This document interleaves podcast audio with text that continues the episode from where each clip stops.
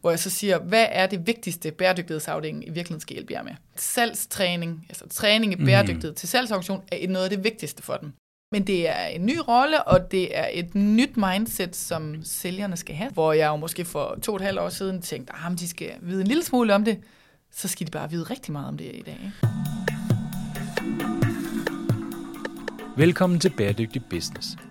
En podcast, hvor vi undersøger sammenhængen mellem bæredygtighed og forretning. Den sociale ulighed stiger, og klimakatastrofen er ved at løbe løbsk. Konsekvenserne af biodiversitetskrisen og kollaps af økosystemer er ganske uoverskuelige. Men vejen ud af problemerne er, at vi laver en verden, hvor bæredygtighed kan betale sig. Mit navn er Steffen Marksø. Jeg er forfatter og foredragsholder og direktør i konsulenthuset Sustain Business. Jeg taler med førende eksperter om, hvordan bæredygtighed kan gøres til god forretning. Hej Pernille Kær. Velkommen til Bæredygtig Business. Tak. Jeg har jo glædet mig meget til, at du skulle øh, komme og tale med mig, og så ringede du lige til mig, inden du kom, og så stod der Pernille Dampvaskeri på min telefon. Kan du lige forklare lytterne, hvorfor der måske står det? Kan du regne det ud? Jeg tror, det er fordi, jeg inden jeg kom til Lemmy Møller, arbejdede ved De Forenede Dampvaskerier. Det gjorde du nemlig. Mm. Og vi har jo mødt hinanden til en del af de der konferencer, hvor Tordenskjold soldater har det med at mødes. Og nu har du ved Lemmy Møller. Hvor lang tid har du været der? Jeg har været hos Lemmy Møller i to og et halvt år, tror jeg. Mm. Hvordan kom du egentlig til at arbejde med bæredygtighed? Der er jo mange måder at komme ind og arbejde med bæredygtighed. Det kan vi jo var se sådan, på alle mulige var det måder. idealismen, der skinnede frem, eller mm. var det tilfældighederne? Hvad skete der? Jeg, jeg har jo i virkeligheden startet med, hvad kan man sige, helt overordnet, når man tænker ansvarlighed. Jeg har jo faktisk startet, når vi taler ES og G, så har jeg faktisk startet i S'et mm. øhm, og har arbejdet ret meget med, med det sociale område. Mm. Særligt inden øh, med integrationsområdet. Inde i dansk industri, faktisk. Og sidenhen øh, hos Arriva med de gule busser osv., der kom rigtig meget med udbud. Der kom øh, rigtig mange krav ind omkring sociale klausuler, lærlinge og elever mm. den del. Og så kom det grønne snigende. Så det er egentlig den vej ind, at jeg har startet med at arbejde med bæredygtighed. Det er meget sjovt, for den sociale del var faktisk også min vej ind i forhold til det. Og der er mange, der er kommet den vej ind, men så er det klima og miljø begynder bare at fylde rigtig meget, når man arbejder i det her område.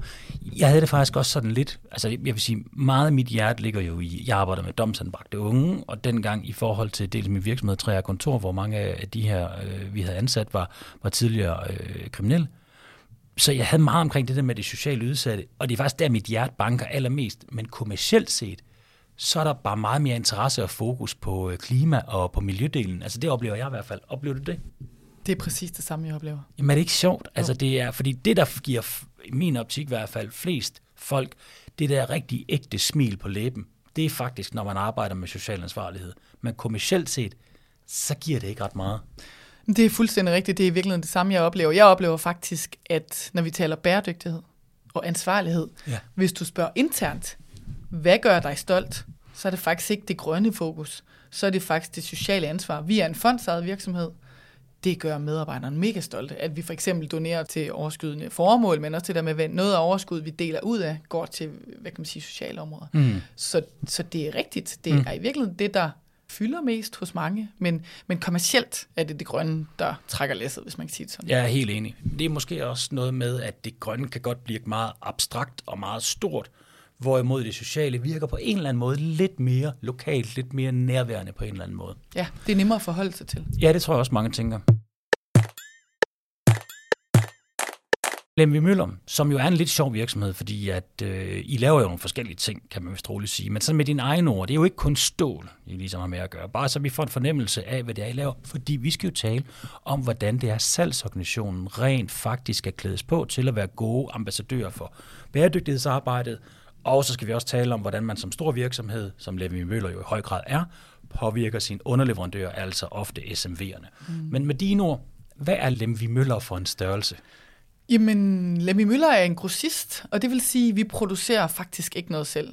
Vi er Danmarks største stål- og teknikgrossist, og det betyder i virkeligheden, at vi, øh, vi har sådan et stålben og et teknisk ben. Og det vil sige, at vi øh, køber stål fra stålværker i, i mange lande, køber det ind, har det på lag og sælger det igen. Og, øh, og det samme gør sig gældende på de tekniske komponenter. Det er jo for eksempel el- og VVS-komponenter, varer. Og der gør vi det samme. Vi har øh, virkelig mange leverandører, 2.000, omkring 2.000 øh, teknikleverandører, køber hos dem, har det på lager hos os, og sælger det videre. Ja, så det er alle de der dimser og dutter, Ja. ja. man øh, fra toilettet og røret hele vejen ned, og de andre rør. Og, så det er ikke bare vasken og toilettet, det er alle de der dimser, der er til. Ja, 2.000 leverandører. Mm. Hold nu op. minimum, ja. Ved du hvad, skal vi ikke prøve at starte med den der med, hvordan arbejder I med jeres, øh, med jeres underleverandører, SMV'erne? Fordi I, vi har faktisk haft et par kunder i System Business, som, har, som er elektrikere, og de har jo købt ting ved jer. Og øh, de er jo meget ops på, når I siger noget omkring bæredygtighed, fordi de ved godt, det drypper lidt ned på dem. Hvordan, øh, hvordan arbejder I med det? Fordi I er jo afhængige af, at de ligesom også er med på lejen, for I kan få det rigtige data ind i jeres maskine. Hvordan arbejder I med det? Jamen, øh, jeg vil sige, at vi forsøger vores bedste. Det er en svær opgave, synes jeg lige nu. Det vi gør, det er i virkeligheden, at øh, vi er i dialog med vores leverandører. Der er jo mange måder at gøre det på. Vi oplever jo selv fra rigtig mange af vores store kunder, øh, for eksempel Ecovadis ratings, hvor vi får påkrav, hvad kan man sige, om, at, hvordan ser det ud osv. Lige nu er vi faktisk i en proces, hvor vi er ved at kigge ind meget mere struktureret og professionelt og sige, hvordan evaluerer vi vores leverandør på ESG? Mm. I dag bliver det sådan gjort efter bedste vis, efter nogle kriterier, men som jo i virkeligheden skal opdateres. Så lige nu kigger vi ind i, vi har faktisk lavet vores egne kriterier på ESG og prøver at rate vores leverandør på det. Det er ikke sat i værk endnu, vi er i proces med vores direktion lige, øh, lige de her uger faktisk. Øh, men der kigger vi rigtig meget ind og sikrer øh, kommende lovgivning, altså CSRD, EU-taksonomien, mm. og om der ellers er nogle krav for kunderne, hvor vi bliver nødt til at sige, øh, vi bliver nødt til at have de her krav ned mod vores leverandør, for at vi ligesom kan forsikre vores kunder om, at øh, de kan være trygge ved at handle med os. Ja, det er jo klart. Når du siger nogle spændende ting, fordi Ecovadis, det er jo det her, hvor man ligesom outsourcer hele den her leverandørstyring, så man sørger for, at de går ind og tjekker op på alt det her data, og så stikker de en række kriterier op, mm. og så kan I slippe på det. Ja. Men ny lovgivning kræver, at man selv får hænderne lidt mere i bolddejen. Hvis man nu er SMV, og man faktisk godt kunne tænke sig at sælge mere til Lemvi Møller, altså på et tidspunkt, så er det vel sådan, at hvis de gør sig rigtig umage, så bliver de mere attraktive for jer. Ja. Men hvordan kommer man derhen til? Altså ligger I hovedet mærke til, at I har 2.000 leverandører? Altså I kan jo ikke have alle de leverandørmøder. Ja, det gør vi. Altså mine kollegaer i indkøb, de er tæt dialog med leverandørerne. Altså de har jo nogle produktområder hver især, øh, og dem har de ligesom ansvaret for specifikke leverandører. Og ligesom at vores leverandør bliver evalueret på øh, kvalitet og pris og levering, så kommer vi til at kigge på, hvordan performer de på ESG. Og, øh, og det er nyt, at vi ligesom stiller så kra- skrappe kriterier op, Mm. som vi gør. Og drøftelserne internt går jo så på, nu kommer vi til at skal vælge et system eller nogle kriterier ud, og hvordan, hvad er det så, vi skal gøre, hvis man bonger ud som rød, gul eller grøn? Og det er ligesom de kategorier, man kan komme i som leverandør. Ja. Bliver I også øh, tilbudt rigtig mange systemer, alverdens ting, som gerne vil hjælpe med at håndtere? Altså, Ja, jamen, er det ikke et gedemarked at finde rundt i? jo, det er det. Jeg synes godt, at der er mange, der tilbyder alle mulige ting. Det er det også. Det er det også. Har I valgt nogle systemer endnu? Vi, er, vi har nogle forskellige spil, øhm, og øh, vi er sådan, det er sådan lidt afhæ- afhængig af, hvad kan man sige, ambitionsniveauet, prisen osv. Og, øh, og vi har faktisk møder om det de her, de her dage, om, om vi skal vælge. Ecovadis, kan man sige, er jo sådan i Superligaen, og det er outsourcing. Jeg er personligt ikke tilhænger af den. Jeg synes, det er lidt check in a box. Jeg synes heller ikke, den er helt alignet med kommende lovgivning. Så har vi nok favoritten i øjeblikket. Det er noget, der hedder World Favor. Vi er også Position Green inde. Mm. Og så har vi Survey Exact, som er bare et spørgeskema Mm. internt. Men jeg hælder egentlig til en af dem i midten, altså eksempelvis World Favor, som egentlig i min optik er den rigtige måde at gøre det på. Det er et dialogværktøj hvor man kan sende en masse spørgsmål ud til leverandørerne, får man rating tilbage forholdsvis nemt, øh, på den måde, at mine kollegaer kan sidde og bruge det i forhandlinger, i dialog med leverandørerne. Jeg er egentlig ikke tilhænger af det der med pisken, med mere guldråden, mm. så hvis vi siger, hvis I klarer jer godt på det her, jamen så hjælper vi jer med det her. Vi har sådan nogle leverandørpakker, kan man mm. sige, hvor meget hjælper vi dem i forhold til markedsføring og sådan nogle ting. Så det det, det er de drøftelser, det, det går ind på internt. Så der er ret meget alignment, eller hvad kan man sige, afstemning sådan internt. Hvad er det egentlig, vi vil på det her område? Hvad kan de her SMV'er gøre, hvis de gerne vil gøre deres hoser ekstra grønne for en stor virksomhed? Altså, er der en approach? Øh, nogle gange så anbefaler jeg jo, og- og det kan selvfølgelig være vanskeligt afhængig af, hvad det er for en størrelse virksomhed ens kunder er, men at sørge for at få nogle møder med virksomheden og tale med virksomheden. Prøv at finde ud af, hvad de rent faktisk går op i. Mm. Hvad tænker du om det? Jamen, vi har jo både mange møder med kunderne, men jo også med leverandøren. Vi sidder jo lidt i bindeledet imellem. Jeg plejer mm. at sige, at vi sidder i smørholdet. Ikke? Men, men på leverandørsiden, der har vi jo sindssygt mange møder. Jeg er med til mange af møderne, men jeg prøver også øh, at outsource noget af det og klæde kollegaerne i indkøb på til selv at tage de der møder og sige, det vi fokuserer på, det er det her.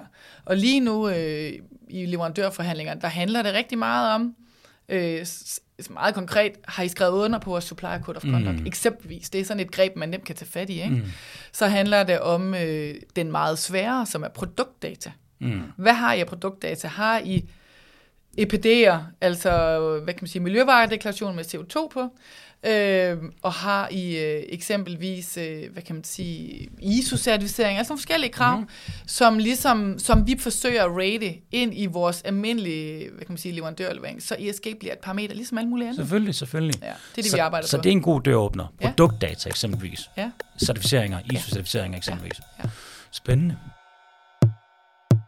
Hvordan er sådan din erfaring med at få salgsorganisationen til at bruge noget af det her information? Fordi det er jo noget af det, som vi arbejder rigtig meget med, det er jo at træne salgsorganisationer mm. til at kunne kommunikere ordentligt. Dels korrekt, men også altså på en berigende måde, sådan så kunderne bliver klogere af at tale med sælgerne omkring bæredygtighed. Mm. Hvad er din? For det ved jeg jo, at I også gør. Altså, hvordan arbejder I med at klæde salgsorganisationen på til at bruge bæredygtighed i dialog med kunderne? Jeg vil sige, det med at træne salgsorganisationen er et, øh, et stort fokusområde hos os. Mm. Det vi gør hver år, det er, at øh, nu skal vi til det for 24, planlægge øh, næste år strategisk, øh, og har sådan en business planning proces, hvor at jeg så skriver ud til salg og siger, okay, hvad er top 3, altså vores salgsdirektør på vores forskellige kundesegmenter. Så til de store industrivirksomheder, til øh, byggeanlæg øh, og til installation, hvor jeg så siger, hvad er det vigtigste bæredygtighedsafdelingen i virkeligheden skal hjælpe jer med? Og de kommer alle sammen tilbage med, at salgstræning, altså træning i bæredygtighed mm. til salgsorganisation, er noget af det vigtigste for dem. Øh, og vi kørte det i virkeligheden ikke så meget, inden jeg kom, der var ikke så meget fokus på det, det er jo også øh, eskaleret, kan man sige. Men vi har ret gode erfaringer med det, og for at være helt ærlig, er det meget øh, fra bunden i forhold til det der med, at vi laver selv materialet, Øhm, altså vores lille team i samarbejde med salg, og vi gør det. Der er ikke nogen one size fits all, Nej. desværre. Mm.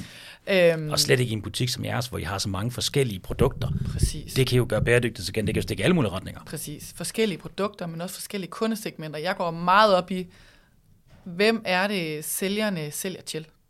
Vi taler kunderne, men vi taler også kundernes kunder. Selvfølgelig. Ja. Så øh, eksempelvis... Øh, Og hvorfor går du op i det? Prøv at sætte nogle ord på det. Det går jeg op i, fordi at øh, hvis man øh, sælger ind til store industrivirksomheder, som er børsnoteret eksempelvis, øhm, så vil vi kigge ind i at afdække kunderne. Altså jeg siger til sælgerne, sælgerne er jo rigtig gode til at afdække kunderne. Så jeg har sagt, det nye er, at nu skal jeg også afdække dem på ESG. Og hvordan gør man det? Mm. Øh, men det man gør er jo i virkeligheden, man siger, hvem er det kunden er, og, og hvordan er de relateret til bæredygtighed? De store børsnoterede virksomheder skal rapportere på CSRD, skal rapportere på taksonomien eksempelvis. Øhm, så der kigger vi ind i, hvordan kan vi hjælpe dem med at leve op til lovgivningen? Måske hvad er det for nogle produkter, som i virkeligheden spiller godt ind i taksonomien? Øhm, kan vi hjælpe dem med klimadata osv.? Øhm, Det er jo klart, fordi kunderne har jo fået nye behov. Ja. Kvæg, at de bliver ramt af ny lovgivning, og I er jo rigtig meget i byggebranchen, mm. så er, er hvad hedder det, eller taksonomien jo helt åbenlys, og det er jo også meget, meget store virksomheder, så de klassificerer sig også til CSRD. Så allerede der kan man begynde sådan at pinpoint, der faktisk er noget information, der er vigtig. Ja. Er det jeres erfaring, at kunderne på nuværende tidspunkt er moden nok til at tage den her samtale? Altså kan du følge mig, kan, kan man komme til at uddanne sælgerne lidt for langt i forhold til, hvad, hvad for en dialog kunderne er klar til at tage? Det kan man helt sikkert. Ja, det kan og man jeg tror, godt. Og jeg tror, vi Det var et ledende spørgsmål. Ja, det kan man helt sikkert. Men, øh, men jeg er meget tilhænger af at være proaktiv. Øhm, og jeg er i virkeligheden mit mindset ret kommerciel, så jeg synes jo, noget af det fedeste ved mit arbejde, det er faktisk at lave salgstræning i bæredygtighed. Ja. Jeg faktisk rigtig godt lide det. Øhm, så, så, og eksempelvis har, har vi her til morgen, øh, hvad kan man sige, trænet vores øh, installationssalgsorganisation, øh, så det, det er el- og VVS-sælger, meget projektsalg, store projekter, hvor vores kunder jo er el- og VVS-installatører. Og eksempelvis øh, bygger de DGNB-certificerede byggerier, og der kan vi helt klart mærke, at øh, jeg træner vores sælgere i, at de skal spørge ind til, om det er DGNB-certificeret byggeri. Vores kunder ved ofte ikke, om det er det. Mm. Det er kundernes kunder. Øh, men der handler det lidt om, hvis man gerne vil kommercielt vinde på det her, mm. så synes jeg jo i virkeligheden, man, at vi skal vide det, eller vi prøver at uddanne vores sælgere i, at de skal vide det. Og det, der er vi faktisk lidt foran, for kunderne ved det ikke altid. Men kan man ikke også netop sige, at det er der, den gode rådgivning ligger, når det er, at sælgerne eller rådgiverne eller konsulenten, kært barn har mange navne, altså rent faktisk ved noget mere end kunden, og dermed kan give dem nogle mere kvalificeret rådgivning. Og det er vel også der, at man har mulighed for at lave den der uddannelse af kunden. For prøv at tænke på, at folk, der sidder ude i en indkøbsafdeling, jamen de køber jo sindssygt mange forskellige ting ind. Altså det er jo klart, jo mere, at de kan jo ikke være eksperter på alting inden for bæredygtighed for de forskellige ting, de køber. Så det er jo vigtigt, at de har noget rådgivning, der rent faktisk kan forklare dem noget, som er, er rigtigt. Mm. Ja, og det er lidt hovedet på sømmen, ikke? fordi man kan sige, at som grossist er vi faktisk ikke rådgiver. Jeg prøver at sige sådan til vores sælgere, at vi skal måske vejlede, men, men, men, men som sælger er man egentlig ikke nødvendigvis rådgiver, og det diskuterer vi lidt internt faktisk. Mm. Hvor, meget, hvor langt skal vi strække os som grossist, som vores rolle i forhold til bæredygtighed. Hvor det er jo virkeligheden, hvor jeg prøver sådan at sige, jamen, jeg er jo enig i, at det ikke sikkert, at vi skal rådgive, men, men vi har noget viden og vi har et fokusområde, der hedder videnspartner. Så det der med på en eller anden måde, når pris og kvalitet og levering blandt øh, alle os grossister er ens, hvor er det så, vi skal differentiere os? Og det er på vidensdelen. Og den viden skal jo ikke bo inde i os kun, eller kun i mit team. Den skal jo virkelig ud og implementeres på en eller anden måde i salg. Så jeg er meget enig i det der med at kunne sige, øh, altså kunne sætte sig ind i kundens behov, mm-hmm. og så mhm. sige, det her produkt øh, kunne passe, kan vi hjælpe jer med, og desuden hjælper det også til det og det, bidrag med det og det ind i taksonomien, hvor det var. Men det er en ny rolle, og det er et nyt mindset, som sælgerne skal have, som, ja. hvor, hvor jeg jo måske for to og et halvt år siden tænkte, at ah, de skal vide en lille smule om det så skal de bare vide rigtig meget om det i dag. Ikke? Det kan jeg sagtens genkende, og, og det synes jeg måske er noget af det sværeste omkring det, det er, at for en sælger egentlig bliver god til at kunne tale om bæredygtighed, så kræver det faktisk ret meget viden. Og det er nok også nogle gange der, at virksomheder de så tænker, ah okay, skal vi virkelig tage vores allerdyreste folk og tage dem så meget ud af drift, fordi lige nu går det jo fint nok. Problemet er bare, hvis, hvis de skal kunne tale med på det her niveau, altså omkring bæredygtighed, så, så kræver det jo vidderligt, at de bruger noget energi på det, men det er dyrt.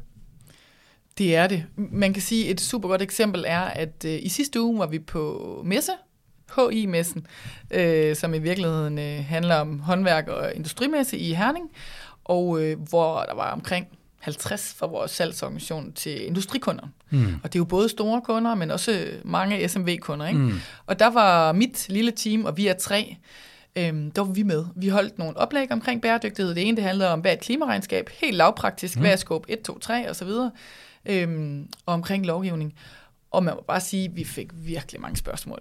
Så det handler jo rigtig meget om at øh, få den her viden ud til kunderne. Men når man er på sådan en messe her, så er der også et skjult bagtanke fra min side i at sige, det er også træning af vores egen organisation. Ja, det, det allerbedste træning, det er faktisk, når vi holder kundeseminarer, er på messer osv., fordi så kommer alle kundespørgsmålene, ja. og sælgerne er der sammen med os i den dialog det, det er ret godt. Det fungerer Jamen, ret godt. Det er super klogt. Og det, det, det er lidt det der med, at man skal have ordene i munden. Altså, det, man kan ikke bare sætte sig ned og sige, okay, nu har vi hørt lidt omkring bæredygtighed, nu har vi hørt noget om ESG, nu ruller det bare. Man bliver nødt til lige prøve at formulere nogle ting, og lige hvordan, og til med, hvis man skal begynde at tænke sådan greenwashing ind i det, altså sådan så, der er jo mange, der kommer til at greenwash utilsigtet. Altså vidderligt, bare fordi vores vokabular er jo så ekstremt begrænset, når vi snakker bæredygtighed, så siger man lige, åh oh, ja, men den her, den er bæredygtig. Og det er jo som, som bekendt relativt svært at leve op til. Så, så det er også vigtigt, at man lige lærer at bruge nogle ord, og lige, hvordan er det, man udtrykker sig omkring det. Mm. Jamen, og greenwashing er jo sådan helt... Øh område for sig selv. Vi, øh, jeg har selv været på sådan et to-dages kursus i greenwashing og mm. fået de der, hvad kan man sige, regler ind under huden. Mm. Og vi underviser også i det internt, både vi skriver rigtig mange, vi får mange tekster fra vores leverandører, som skal ud på hjemmesiden, og de er fyldt med greenwashing, hvis ikke de har været igennem vores øjne. Så det er noget med, igen, bruger jeg meget tid på at undervise og træne mine kollegaer, fordi vi sidder jo ikke, vi er jo ikke en kæmpe bæredygtighedsafdeling. Det er heller ikke meningen, vi skal være det. Nej, Jeg det synes jo, min mission er lykkes, når jeg har fået det ud i organisationen. Ja, det er en og god filosofi. det, det er jo det, vi er i gang med nu. Men, men det er et virkelig godt eksempel på, øh, altså at underleverandører kan jo, altså det, det, det kræver noget indsigt i bæredygtighed at kommunikere omkring det, altså ikke mindst på skrift. Så når de sender noget til jer, så skal man jo gå det igennem. Super gode pointe. Og, øh, og så siger du det her med, at der er også mange altså SMV-virksomheder, der kommer til jer på den her messe, som gerne vil høre noget sådan relativt lavpraktisk om klimaregnskab, men har I ikke også kunder i den anden ende, som bare ved spidse meget omkring det? Så det er, som sælger skal man jo også kunne spænde lidt bredt, ikke? Jo, meget. Og derfor handler det også om, når jeg, har, når jeg deltager i kundemøder, så siger jeg altid til sælgerne, men jo i virkeligheden, hvad jeg selv gør også, er jo i virkeligheden, jeg går ind og kigger på kunden. Hvem er det? Og deler den i to, er det en moden eller umoden kunde? Og det er ikke fordi, man kan lave den helt opdeling på præcis samme måde, men det er meget, at det er en stor eller lille virksomhed. Man kan godt nogle gange lave mm-hmm. lidt den der. Og så siger man godt, hvis det er den lille virksomhed, jamen hvad er det så, vi skal fokusere på? Klart. Øh, så er det måske noget viden omkring mange af de her ting. Hvis det er den store kunde, så oplever vi jo ofte krav oppefra. Mm. Så er det jo fra mange af de børsnoterede virksomheder, som i virkeligheden vil tale med os, fordi de har brug for data til deres science-based target øh, mål, eller hvis de har brug for at lave et e-katalog, hvor de har brug for klimadata for os. Så opgaven er lidt forskellig, afhængig af, om man er moden og den store, hvis man mm. kan sige det sådan, eller om man den lille og umodne. Det er ikke altid sådan, det hænger sammen, men groft set, mm. så er det der, vi er. Og det er den skældnen, vi egentlig underviser sælgerne sådan i. Prøv at lave den skældnen, og så prøv at gå ned og sige, hvordan kan vi så afdække og hjælpe kunden? Hvordan laver I den skælden? I virkeligheden, den er jo meget lavpraktisk. Jeg, jeg gør jo i virkeligheden det, som man kan sige, tager sælgerens medicin og siger, hvordan afdækker du kunden, øh, når du skal ud og besøge en kunde ellers? Og så kigger vi meget lavpraktisk, kan man jo kigge på hjemmesiden, kigge på, har de en CSR, ESG, Sustainability, bæredygtighedsport, et eller andet, ikke? Ja. Øhm, hvis de intet har, eller spørger kunden inden mødet, øhm, så kan man sige, okay, så skal, er der måske noget viden, og man tager alle deres spørgsmål. Ofte så oplever vi jo, at kunderne modtager krav for deres kunder. Og så tager vi udgangspunkt i det. Hvad er det egentlig, I har brug for? Mm. Øhm, og mange af dem leverer jo ind til de store børsnoterede virksomheder. Ja, og det, derfor er det vigtigt at forstå, at I er jo grossistvirksomhed. Så der, hvor I sidder, så jeres kunder har jo andre kunder derude. Præcis. Så I skal tænke over, hvordan er det, at vi kan hjælpe vores kunde, det er det, jeg hørte dig sige, mm. med at blive så god, at de går ud ved deres kunder. Præcis. Fordi så får I solgt flere af jeres produkter den vej igennem. Ja. Det er smart.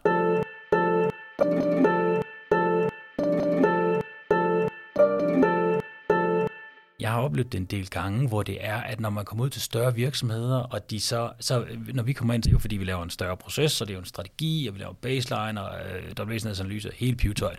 Og i den forbindelse, så kommer der jo så salgstræning med oveni, og generelt så løfter vi hele vidensniveauet i organisationen blandt alle medarbejderne.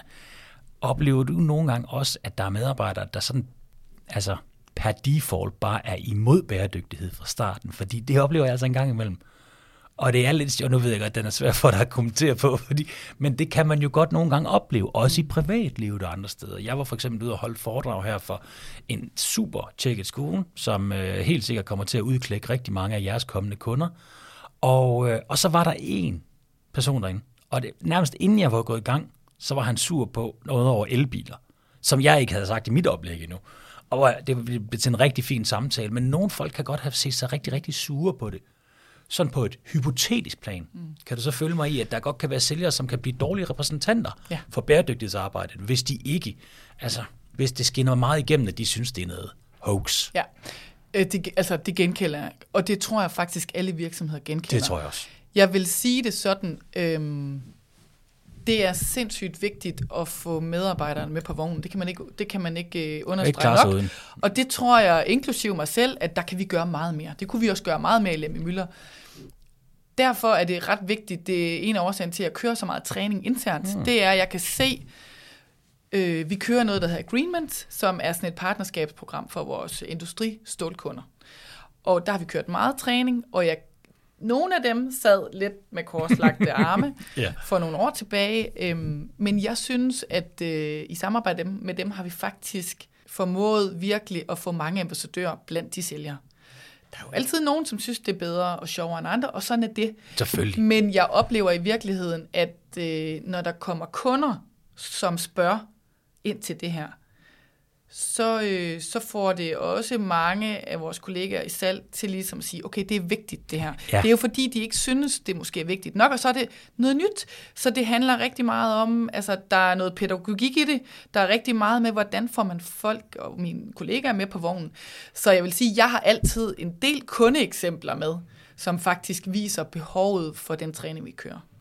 Og, og det er jo et super godt eksempel. Og sælger er jo dejligt på den måde, ikke? fordi det er jo, altså, de gider jo ikke spille tid på noget, der ikke giver noget. Så det der med at begynde at snakke om bæredygtighed, hvis kunderne ikke spørger om det, så kan det godt være, være lidt spild af tid, tænker nogen. Men der er udfordringer selvfølgelig. Bæredygtighed er jo strategisk. Så det der med, at kunderne kan godt komme til at have et behov om lidt tid. Så det handler jo om at være sælgeren, der er inde og prikke på i ordentlig tid, sådan så man får, altså får kunden ind i den her forståelse af, at man faktisk kan hjælpe dem med det her område. Ja. Øhm, men jeg tror, der er noget med alle mennesker, og sådan er det jo nok generelt, at, at, at det der med forandringer er bare ikke altid super fedt. Så hvorfor er det nu, vi skal til at lave om i noget, der allerede virker, og måske har man ikke lige lyst til det, og måske synes man også, det lugter lidt af løftet pegefinger, hele bæredygtighedsagenden. Så jeg kan egentlig godt forstå det. Mm. Mm, og så, men det er måske også bare svært at få 100% af medarbejdere med på alting. For jeg synes, der er meget fokus på, at det er vigtigt at have medarbejderne med, og det er det. Og det synes jeg faktisk også langt de fleste er.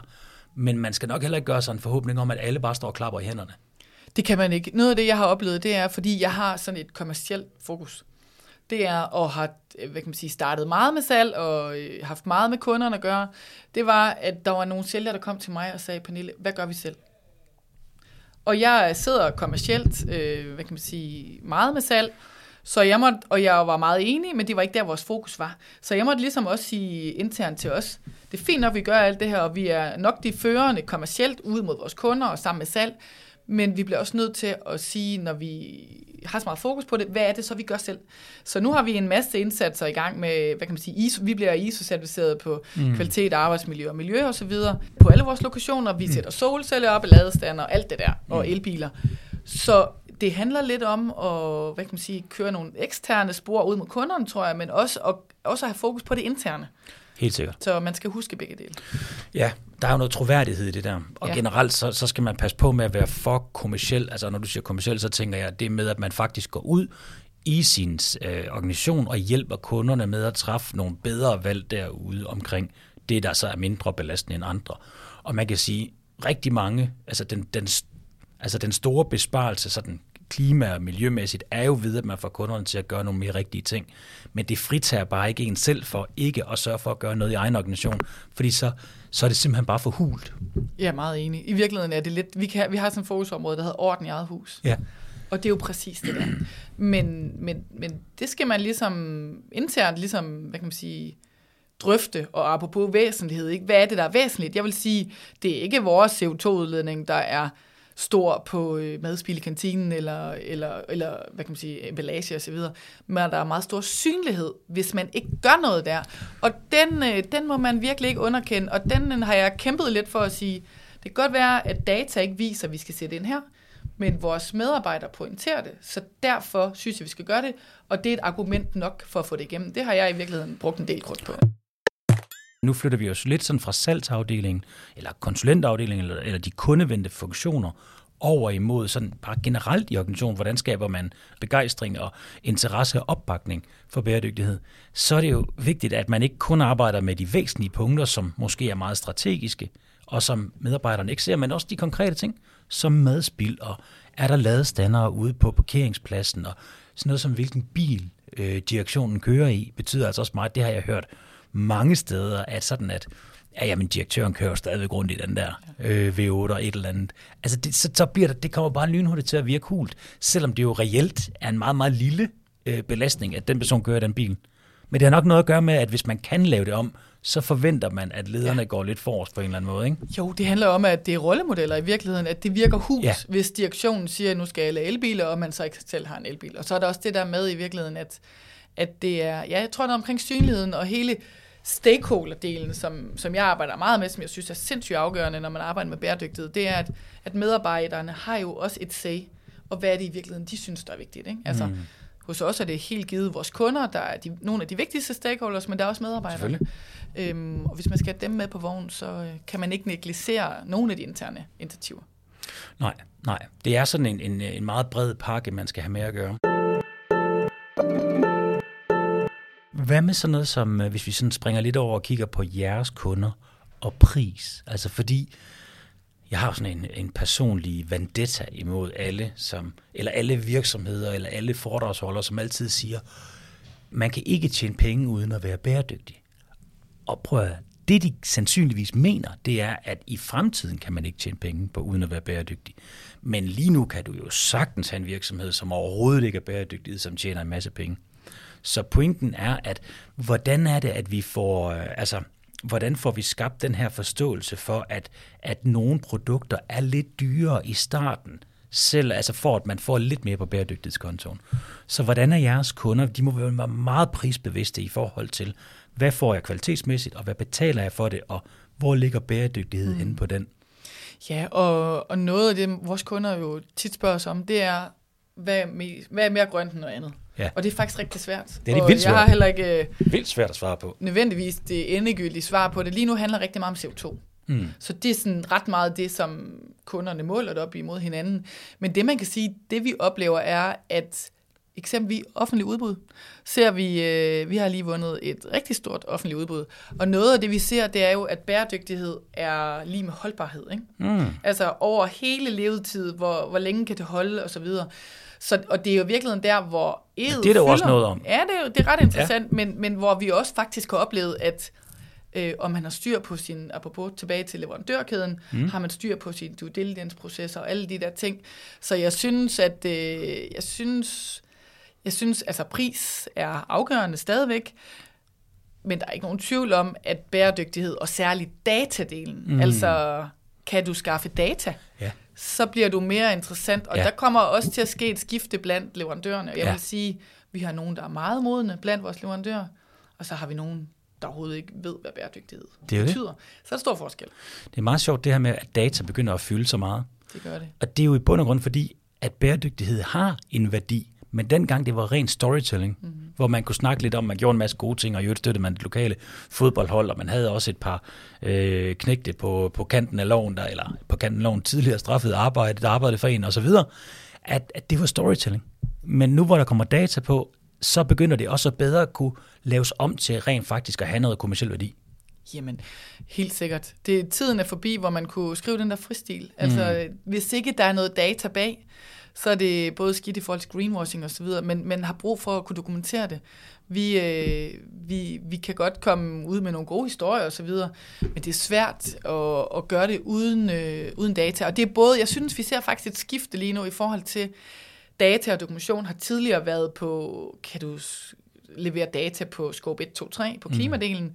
kan, har du code of conduct osv. Nu ser vi desværre, det der tager tid, det er det her med produktdata. Mm. Altså dem, øh, dem, der kan levere produktdata Ja, men på alle mulige former, de, øh, de har en fordel. Men de, det burde heller ikke være så dyrt at lave det.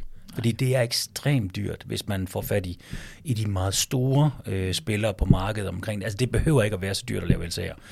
Men, men det er klart, at produktdata fylder meget, men det er jo selvfølgelig altid vanskeligt, hvis man har flere tusind produkter. Og, og det er jo lidt der, den begynder at blive tricky.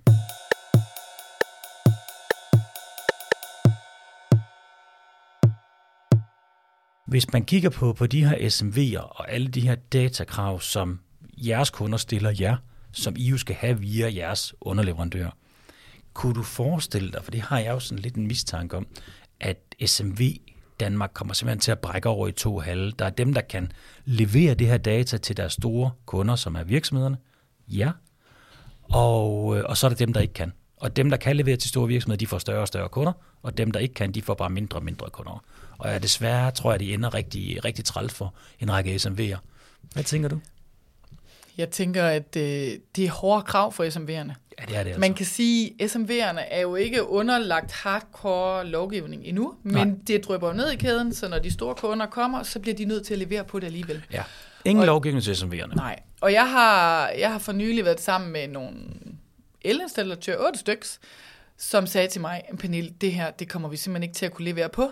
Det er, det er GDPR, det er det nye GDPR, Ja, ja. og de to står til hovedet, og så siger Ja, de, det vi kommer til GDPR. at købe konsulentydelser, hvis vi skal øh, overleve på det her. Så jeg tror faktisk, vi vil se, at, øh, at rigtig mange bliver nødt til, hvis man kan sige det sådan, at gå ud i byen og købe de her eksterne ydelser. Ja. Øhm, og så er det der, hvor vi også ser øh, hvad kan man sige, en forskel, det er, om den ejerleder, som typisk sidder i mange af de her virksomheder, om han tror på bæredygtighedsdagsordenen, mm. sådan lidt groft set, Spændende. eller om han ikke tror på det, eller om han har den holdning, at det går nok væk.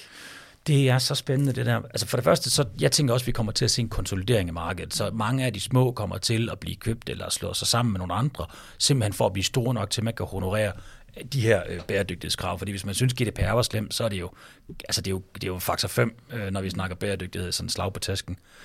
Men du siger noget andet, som er virkelig interessant. Det er det her med, hvornår er det SMV'erne begynder at tage det alvorligt.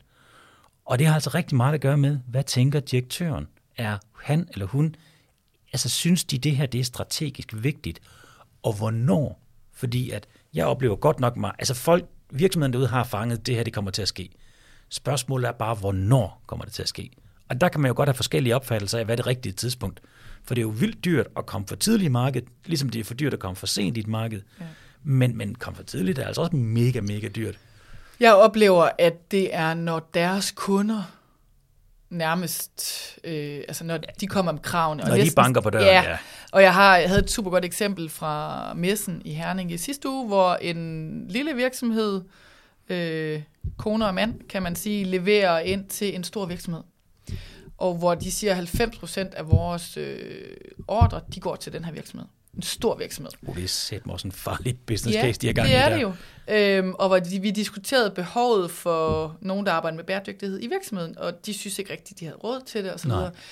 Så jeg synes, øh, det er jo lidt farligt, og det er meget personafhængigt, men jeg deler dine pointer omkring det der med, at det handler altså rigtig meget om, hvem sidder for bordenden, om man tror på mm-hmm. projektet. Hvis Ja, man kan sige det jamen, sådan, det giver det mening. grønne projekt, om man vil, eller ESG-projektet, eller om man tror, det går væk. Og der er noget omkring sådan sit personlige holdning, kommer også ind, skinner også ind. Mm. Kan jeg huske, du havde med i din podcast, eller ikke, men et webinar på et tidspunkt, hvor at det har faktisk betydning, kan vi se, i Ja. forhold til, øh, hvor meget energi man ligger i det. Det handler altså ret meget på, om man selv tror på det, om man Ja. har børn og børnebørn, Ja, som øh, skal overleve den her klode, og sådan nogle ting der. Det er, sådan nogle, det er nogle, også nogle lidt bløde parametre, der faktisk spiller ind. Helt enig. Helt. Ja. Det, det er virkelig sjovt, fordi nogen bliver vækket, altså fordi deres bank begynder at snakke om det, andre fordi deres revisor, eller fordi de sidder i en eller anden øh, hvad hedder det, EGN-gruppe, eller hvad pokker det kan være, sådan en netværksgruppe. Men der er også mange, der nævner lige præcis det, du er inde på, sådan nogle mere bløde værdier, hvor man tænker, det går egentlig meget godt. Jeg synes ikke, jeg kan se mig selv i øjnene, hvis vi ikke går i gang med det her. Og der er virkelig mange topdirektører, som taler om, særligt det der med, at deres børn kommer og siger, hey, fortæl mig lige lidt omkring det her. For der er virkelig mange børn, der er bekymret omkring det. Det er også vildt nok, altså. Ja, men det er fuldstændig rigtigt, og det, øh, det er lidt blandede argumenter. Altså, øh, det er en kobling, tror jeg, mellem øh, lovgivningen har mange SMV-virksomheder svært ved lige at se. Jeg vil sige, klart de fleste kommer, øh, altså hvis, altså, ja, nu kan jeg kun tale ud for vores egne kunder, men mange af dem oplever, at så får de sådan en Ecovatis ind ad døren, ja. eller en Amfori, som jo er de store virksomheder, så, så outsourcer de ligesom den her del, og det betyder, at man sender sådan, øh, man entrerer med det her bureau, som så går ind og stiller nogle krav, og så kan de score der bagefter, og så på den måde, så får man en karakter, og så kan man skille alle dem fra, som ikke lever op til en eller anden standard. Det kan være en bronze eller en sølv, eller pokker i Ecovatis. Og, og der er der jo ingen tvivl om, når man begynder at få den fra sine kunder, og man godt kan se, her skal jeg svare og dokumentere rigtig mange ting, så brænder jorden altså under en, hvis det er kunder, der er store virksomheder, som jo ofte fylder ret meget i, mindre virksomheders ordrekasser, så begynder det altså at betyde noget. Det gør det, det gør det rigtig meget. Og som sagt, vi får også de der Ecovadis ratings, og, øh, og, og har, jeg har egentlig brugt det lidt som sådan en gap-analyse. Hvad mangler vi? Mm. Vores sustainable procurement var mm. ikke så grøn som nogle af de andres, så på den måde kunne man ligesom sige, okay, vi manglede nogle politikker for eksempel.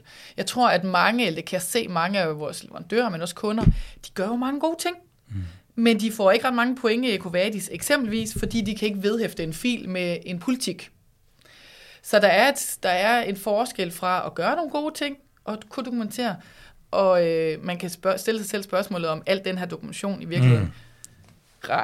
guider os i en mere bæredygtig retning. Det tror jeg ikke nødvendigvis, men det er faktisk ofte det, i hvert fald i øjeblikket, som egentlig er adgangsbilletten til mange kunder. Ja. Det er ikke nødvendigvis, at det er de grønne valg, bæredygtige valg, hvis man kan sige det sådan. Det er lige så meget dokumentation.